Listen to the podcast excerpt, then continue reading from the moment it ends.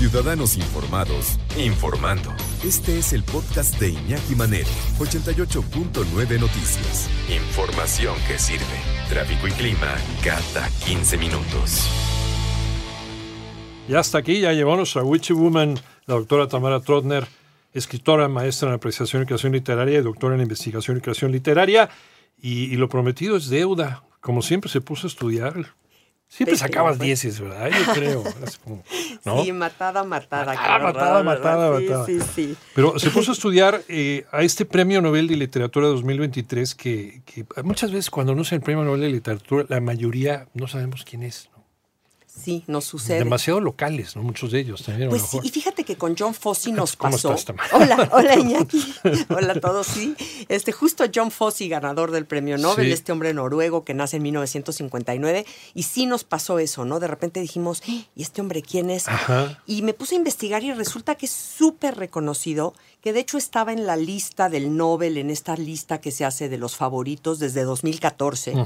Eh, él es, bueno, en Noruega es adoradísimo, pero además es el dramaturgo europeo más representado en los escenarios. O sea, tiene más de mil montajes en más de 40 idiomas. Wow. Así que un desconocido no es. No, no, no es, no es. Este, no. Pero no te lo encuentras, no es fácil encontrarlo en las, en las librerías, por ejemplo. No, porque no es de estos de No es. literatura light, no es de estos este, muy vendidos, no. A pesar de sí ser muy reconocido, no es un bestseller y sobre todo porque es muy reconocido por ser dramaturgo. Sí. Y entonces es más difícil, ¿no? Porque si no montan sus obras en tu país, pues está difícil que lo conozcas. Sin embargo, bueno, ha recibido muchísimos premios. El, el Caballero de la Orden del Mérito en Francia, que es de los más importantes, obviamente, antes del Nobel. Él solo ha escrito cuatro novelas, Rojo y Negro, Trilogía, Septología y Mañana y Tarde. Son sus únicas cuatro novelas, pero ha escrito muchísimo cuento, libros para niños, este, y bueno, eh, obras de teatro, por supuesto. Y su estilo se le conoce, y lo platicábamos, Iñaki, se le conoce como el minimalismo de Fossi. Es un estilo increíble. Eh, no usa puntos, solamente usa comas, casi no usa ningún eh, signo gramatical, no utiliza mayúsculas, sus diálogos son directos, no hay ni guiones ni comillas, eh, los tiempos verbales son indistintos, ¿no? Entonces de pronto está el presente, el pasado y el futuro en un mismo párrafo y a veces en un mismo renglón. Uf, y pensarías eso, pensarías que es difícil. Ajá. Y no, no es, o sea, es increíble. Yo, la verdad es que a pesar de este minimalismo del que se habla, eh, porque sí, sí es muy directo y son frases cortas, eh, sus reflexiones son universales, Iñaki. O sea, de veras habla de la gran experiencia humana de una manera tan profunda, aquello que nos afecta a todos, ¿no? El amor, los celos, la paternidad, la pérdida, la falta de sentido. Eh, tiene una, una reflexión y un cuestionamiento constante de se preguntándose, ¿tendrá todo esto sentido? Ajá. ¿La vida tiene sentido? O sea, Además esto- existencialista el, el hombre. Claro, claro. porque- y nos hace a los lectores cuestionarnos Claro. un poquito esta carrera de ratas que estamos teniendo, este lucha, este sacarte 10 todas la- todos los días, este... ¿Tiene sentido? ¿Vale la pena? ¿Para qué? ¿Para qué? ¿Para qué? Y entonces, Para darle gusto a quién. Exacto, exacto. Y yo, bueno, dije, voy a buscar a ver qué leo para, para venir a platicarles. Y la única que encontré fue trilogía, traducida al español doctora en ese Tamara momento. Trotner, escritora, maestra en apreciación y creación literaria y doctora en investigación y creación literaria, porque estamos eh, deshojando a John Fossey, el Premio Nobel de Literatura 2023. Y este libro que encontró Tamara, que, que nos dice, es muy difícil de encontrar, tú te encontraste uno de ellos que es Trilogía.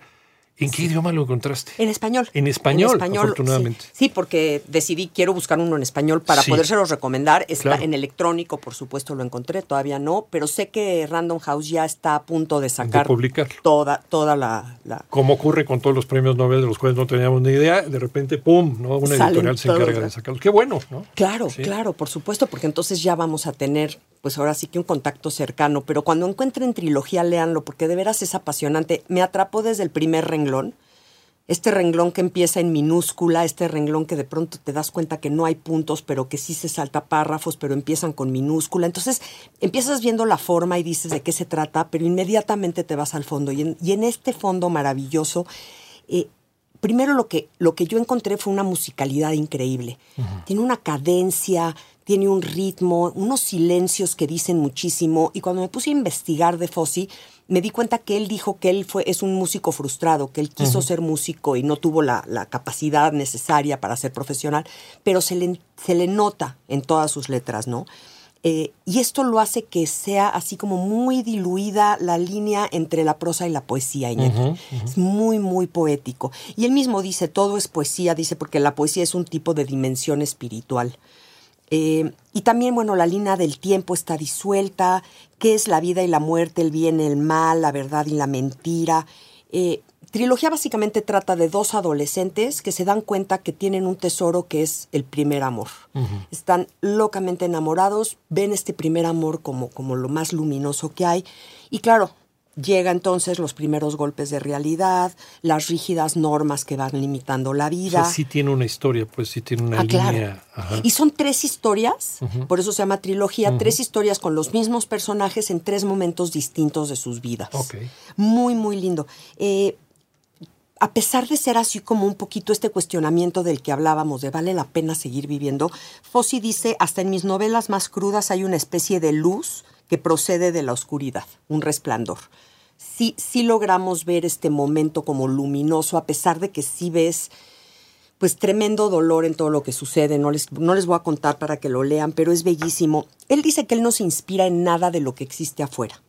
Sin embargo, yo en trilogía sí encontré como una, bueno, me remitió necesariamente a los inmigrantes, a los refugiados, hoy con lo que estamos viviendo, este dolor que vive la gente refugiada, y también a José, María embarazada, el niño Jesús, eh, buscando posada. Como una especie de Saramago, pero más este. Sería, sí, es que, es que son estas historias que, que, aunque él no dice inspirarse en ellas, sí, y te remite, ¿no? Te remiten a cosas que ya, que ya has visto y ya has oído. Pero dentro de un paisaje, este paisaje noruego, los fiordos maravillosos, los cielos azules, los pescadores, pueblitos pequeños de pescadores. pintoresco. Ah. El olor a mar, Iñaki, te llega el olor cuando vas pasando. Te iba a decir cuando vas pasando las hojas, pero sería mentira porque lo leí en Kindle, entonces cuando vas moviendo la computadora. a pesar, a pesar del formato. A pesar del formato, el mar huele. Y sí, sí, es, es, una belleza, es una belleza. Entonces, este, bueno, Fossi dice que él empezó a ser un gran lector porque su mamá le contaba antes de dormir cuentos inventados por ella y que eso le, le despertó esta necesidad de la imaginación. ¿no? Y luego, bueno, también la mitología nórdica, este, y empezó a escribir a los 12 años. Luego se volvió un alcohólico uh. profundo. Y él dice que después de ser alcohólico y sentirse atrapado por esta enfermedad, dejó de beber. Y hoy, este, además de dejar de, dejar de beber, se acercó muchísimo a la religión. Él dice que de jovencito este, era marxista y ateo y que de repente se empezó a acercar a la religión y hoy es cuáquero. Eh, y es, bueno, él, él, fue un gran crítico del premio Nobel también, criticó muchísimo el de Bob Dylan. Lo criticamos todos, la verdad. No hubo nadie que... Nadie que no lo critique. Y les voy a dejar una frase final que me va a generar problemas con alguno de mis hijos, pero dice él, en el fondo de sí mismas todas las personas creen en Dios, solo que no, no lo saben, porque Dios está tan cerca que no se fijan en él. Wow. Es de es de Fossi. De Fossi. Es de Fossi, es una frase de él, porque él se volvió un religioso muy asiduo y muy cercano a Dios y, entonces nos dice, aunque creas que no crees en él, sí crees en él. Sí, pues a lo mejor para bien o para mal lo tenemos en nuestro ADN. Está ese concepto de... Pues por algo hay tantos, tantas religiones y tantas broncas con las religiones, ¿no? Por eso hablan tanto de él. Algo debe tener. Algo debe tener. Doctora Tamara Trotner, ¿dónde te encontramos? Tamara Trotner en todas las redes, Iñaki. John Fossey, Premio Nobel de Literatura 2023, el que se encuentra disponible pues en español, aunque sea en, Kindle o en algunas de estas aplicaciones para leerlo eh, de manera cibernética. Trilogía, no se lo pierda. No se lo pierda. Recomendado por la mejor, finalmente. Gracias. en 15 días. En 15 días estamos aquí.